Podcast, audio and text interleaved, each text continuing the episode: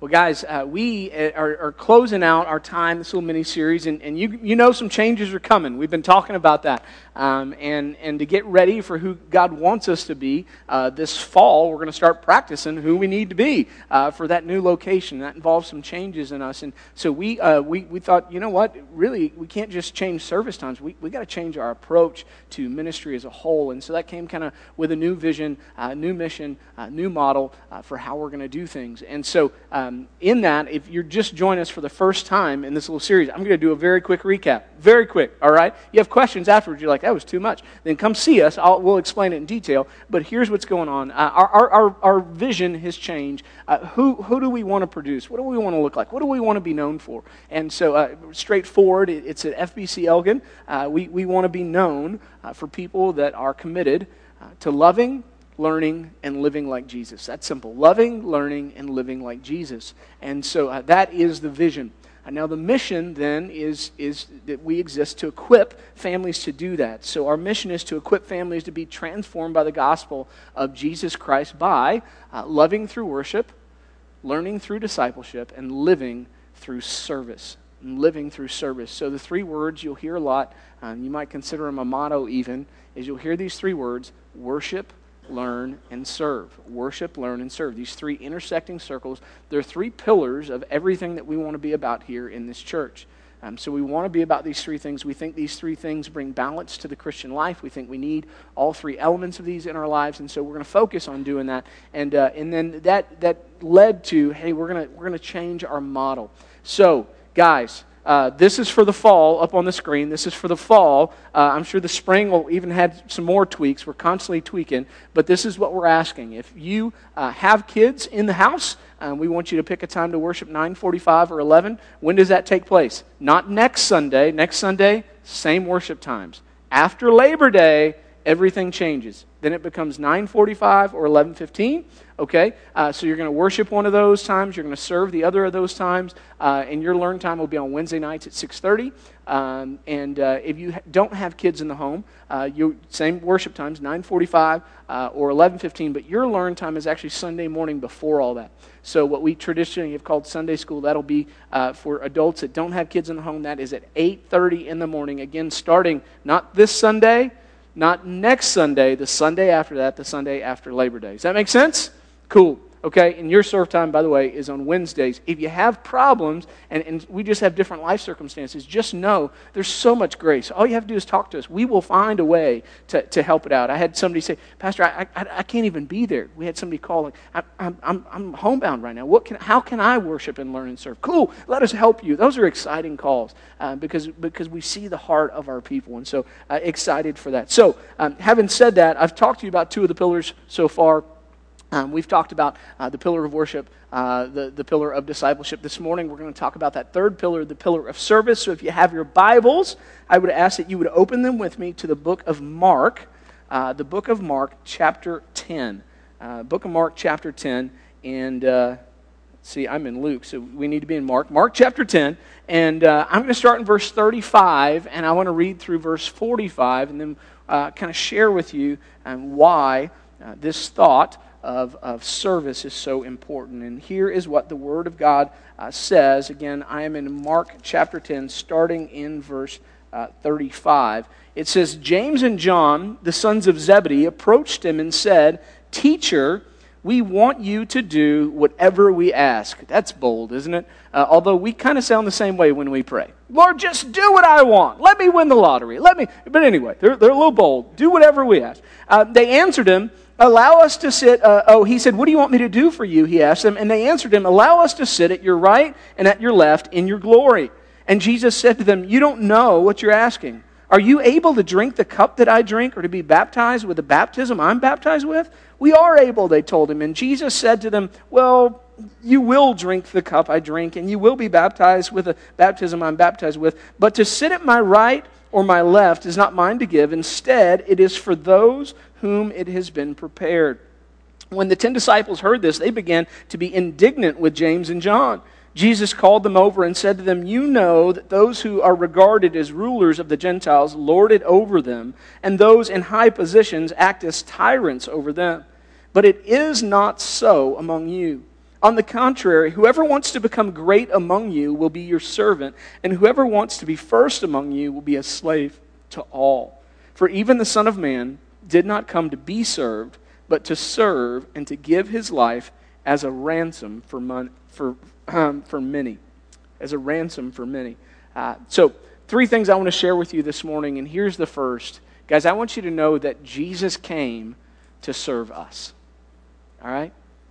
I want you to know that Jesus came to serve us. And, and listen, I know how that sounds. That sounds so self centered, doesn't it? I mean, it, it sounds so self centered, it sounds conceited, but it is absolutely true. See, what James and John are trying to do is they're trying to say to Jesus, hey, hey, we, we want to be great in the kingdom right? We want to be so great. In fact, we want to sit at your right and your left. And what, what Jesus says to them is, is listen, hey, I, I, think you misunderstand the kingdom. It's not the way that you think it is. It's not about greatness, it's about servitude. And, and then he says to him, can, can you drink the cup that I'm about to drink? Or can you be baptized the way that I'm about to be baptized? And they go, Yeah, we can. And Jesus is like, Well, okay, in a way, you'll, you'll, you'll experience that. But what Jesus is talking about is the cup of agony he's about to drink in the Garden of Gethsemane, right? The cup of wrath that he's going to face on the cross. The baptism he's talking about is his death for the sins of mankind, that he be buried in the belly of the earth and he be raised to life again. And he's like, You can't do that. He's like, you, you can't serve me. That's, that's not how it works. I have come in order to serve you, to do for you what you cannot do for yourself. Because there was only one perfect God man. Jesus is like, no, you don't understand, James and John, what you're asking. Man, you want to be great, but let me tell you, I have come in order to serve you, in order to save you. And, and here's how I do it it's in verse 45. He says, Even the Son of Man didn't come to be served, but to serve and to give his life as a ransom for many. And friends, that's the truth of the matter. Jesus came, he was born of a virgin, he lived a perfect life, and he died on the cross in order to serve us, right? In order to make us right. I was making sure that wasn't mine. We needed his service. We couldn't do it for ourselves. Okay? So we, we begin with this truth. Jesus came to serve us. That is the truth. And, and that's why we begin here. That's why we're asking everyone in our church to take up the mantle of service and to say, hey, I'm, I'm going to be a servant in the church, right? Because that is exactly what Jesus came to do, is to lay his life down, to serve, right? And, and, and so, so that's where we begin. Jesus came to serve us. Second thing I want you to know, though, is that he doesn't just want, uh, or he didn't just serve us, but he also wants us to serve others. And, uh, and he knows that's an issue for us. So he supplies us what we need in order to serve others. That's the second point. He supplies us so that we can serve others. He supplies us so that we can serve others. And so, uh, guys, I want to switch over to the Gospel of Luke. Um, and I'm in Luke chapter 9. Luke chapter 9. And uh, I'm going to start in verse 10. All these things are in your digital notes, but if you're following along in, in your Bible, I'm in uh, Luke 9, starting in chapter 10. I want to read through 17. Very well known story. Uh, it says this It says, When the apostles returned, they reported to Jesus all that they had done. And he took them along, and he withdrew privately to a town called uh, Bethsaida. And when the crowds found out, they followed him. And he welcomed them. He, he spoke to them about the kingdom of God, and he healed those that were needing healing. Late in the day, the twelve approached and said to him, Send the crowd away so that they can go into the surrounding villages and countryside to find food and lodging because we are in a deserted place. Verse 13 You give them something to eat, he told them. We have no more than five loaves and two fish. And they said, Unless we go and buy food for all these people, for about 5,000 men were there. Uh, then he told the disciples, Have them sit down in groups of about 50 each. They did what he said, and he had them all sit down. And then he took the five loaves and the two fish, and looking up to heaven, he blessed them and broke them. He kept giving them to the disciples to set before the crowd. Everyone ate and was filled. They picked up 12 baskets of leftover pieces. And there's a two points of emphasis I want to make in, in this feeding of the 5,000. You guys have heard the story, uh, no doubt. But I, want to share with you um, two really important, uh, important pieces of uh, information that maybe, maybe you, you missed. So, two points of emphasis here. The first is in verse 13. Notice uh, what Jesus tells his disciples. He says, You give them something to eat. So the disciples come, they're like, hey, a lot of people, we're in the middle of nowhere. Uh, Jesus, you got to send them home. And, and Jesus, like, about to do the greatest, well, literally, one of the greatest miracles that, that, that, that, he performs. I mean, this, this is up on the, on, on the mountaintop of miracles, right? Jesus walks on, but he takes the fish and the loaves, and, and, and like, it's going to be awesome. He's going to feed 5,000 men. Now, that number doesn't include women and children. Doesn't include women and children. So I want to begin here. He, he says to them, You give them something to eat. So, in one of his greatest miracles that he's ever going to perform, it was always the intent of Jesus that the disciples would be serving the people. All right? You, you guys got that? In one of the greatest miracles that he's going to perform, it was always in his mind. It was always the intention that the disciples would be the ones out serving the people. That was, that was what Jesus intended. Okay? So that's the first thing. Then look at verse 16. So then he, it says, then he took five loaves and two fish, and looking up to heaven, he blessed them and he broke them, and he kept giving them to the disciples to set before the crowd. So he kept giving them. So the intent is the disciples are going to feed them, and so Jesus keeps breaking it and he keeps giving it to the disciples. Now, let's do a little miracle math, okay? So, a little miracle math. There's 5,000 men. The number doesn't include women and children. So, I, am going to say, like, on the low end, let's say there were 10,000. There were probably more like 20,000. But let's say there were only 10,000 people there men, women, and children. Okay, so Jesus tells them to sit in groups of 50. That's 200 groups, all right? We've got 12 disciples, 200 groups. That's a little over 16 trips. So we're going to say 17 trips.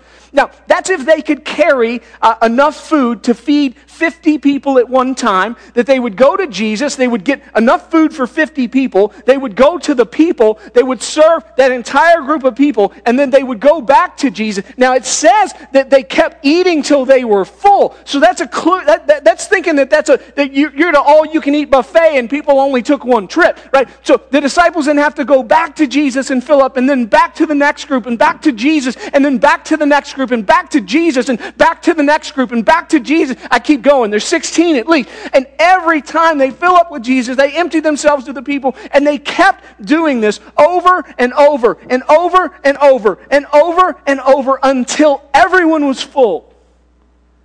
Now, I'm telling you, if they could carry enough for 50 to eat and get their fill, it was still 17 trips. But if they could only carry enough for 25, right? That's 32 to 34 trips. I was a waiter, I could only carry enough food for 10. Now we're up in the 80s.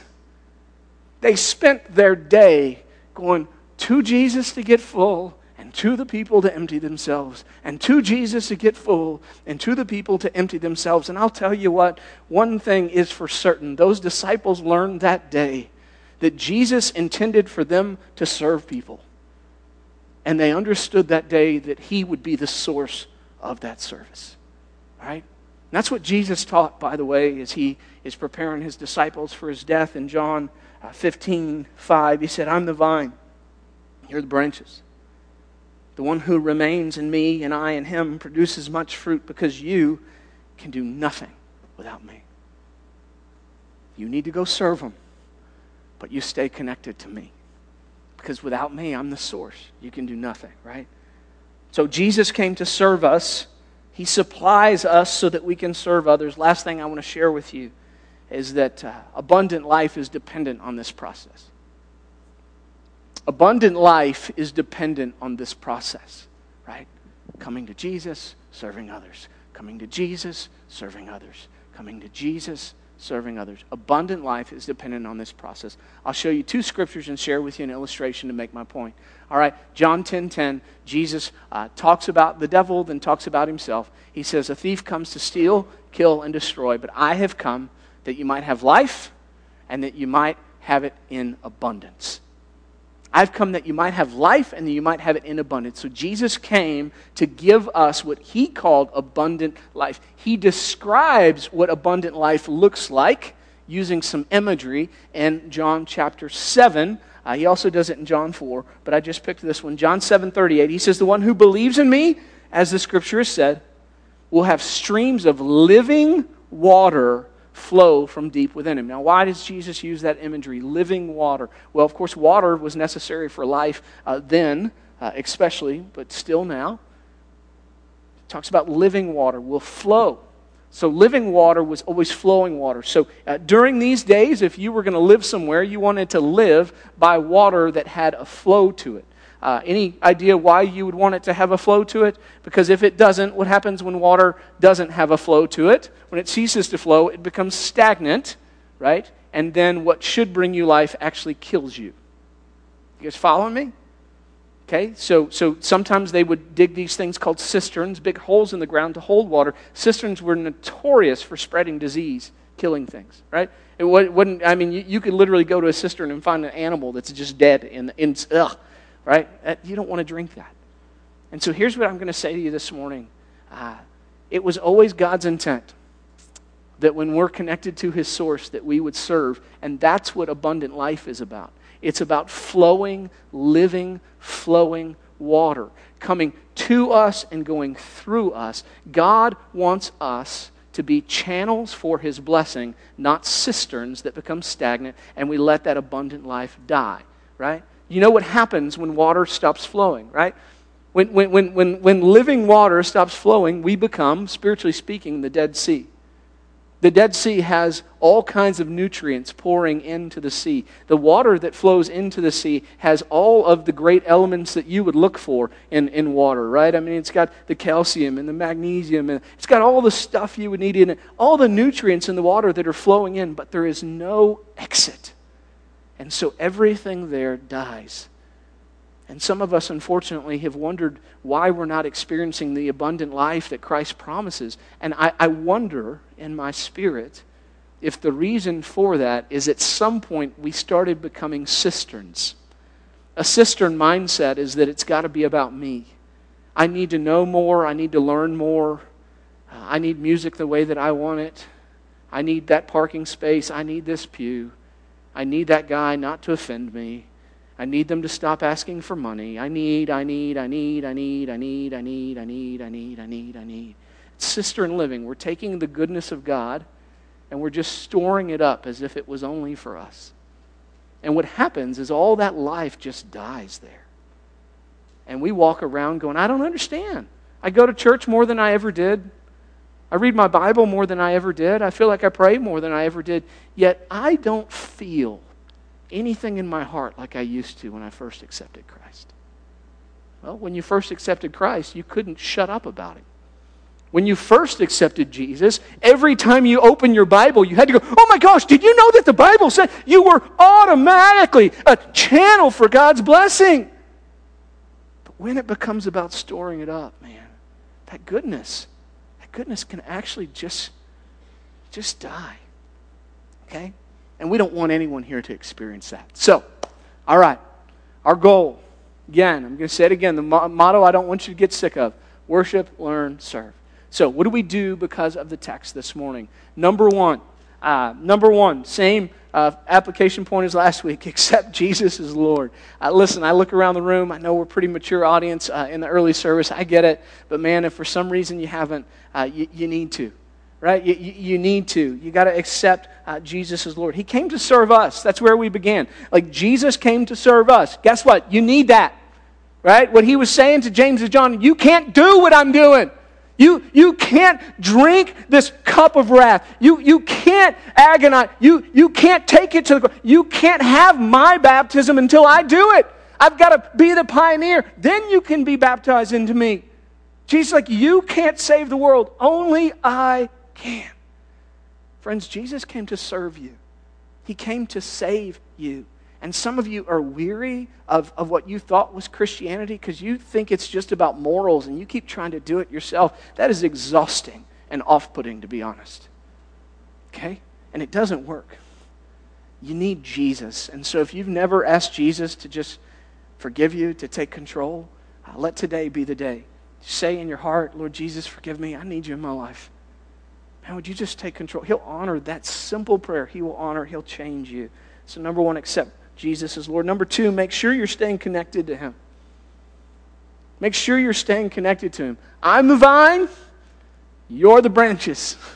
Apart from me, you can do nothing, right? How did that feeding go down? One of Jesus' greatest miracles? You feed them. You. He tells us, Great Commission. Therefore, you go and make disciples. How do we do that? How do we change the world for the sake of the kingdom of God? Ready? The same way. We go to Jesus and fill up, we go to the people and empty out. We go to Jesus and fill up, we go to the people. This is what life is about. You got to stay connected to Jesus and that brings me to the last point is you got to make sure you have an outlet to serve others. Man, don't let the beauty of the gospel sour in your life. Please. Anybody still do dishes with a sponge? Anybody still use the sponges by the sink? Anybody? No?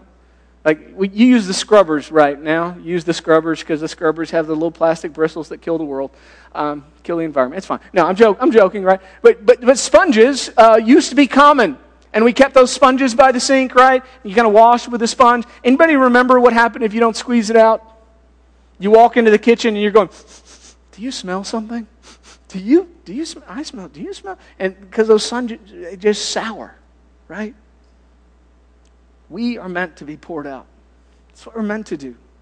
And yet sometimes we, we, we walk around and we go, oh, I'm just so tired. I don't have this. Or I don't.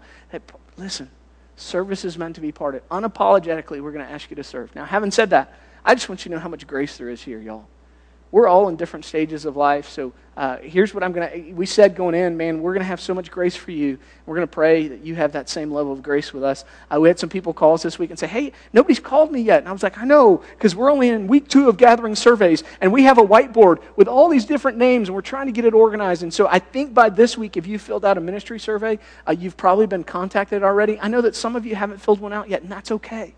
All right? But I do want you to know that that survey is still available. And so I'll put that slide up behind me. Um, you can grab that QR code. It's also in the bulletin. Uh, if you want to fill out one in, in, on paper, we've got a paper one here. And we just want you to choose, okay, Pastor, I'm going to worship here. Uh, I'm going to learn here. And you know what? If you don't know where you can serve, maybe it's a health issue. I'll tell you what, we've got lots of people with health issues. I can't actively serve here. That's cool. Can you be on the prayer team? Right? That's not listed in the areas of service, but we'll, like, we'll find a place for you to serve as long as you're making that weekly commitment. Man, let's make sure that those blessings of God, that we are not cisterns, but we are channels. And I believe the Lord will transform your life if you do. Let me pray. Father, thanks for loving us. Thanks for your word, which is good and endures forever.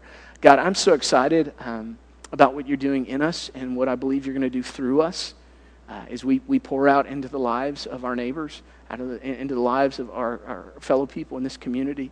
Uh, God, it's scary. I'm not going to lie think about all the things going on, all the moving parts, uh, just the sheer amount of money it takes to build something and, and maintain something. All that, like some of that can be overwhelming, but God, none of it's bigger than you.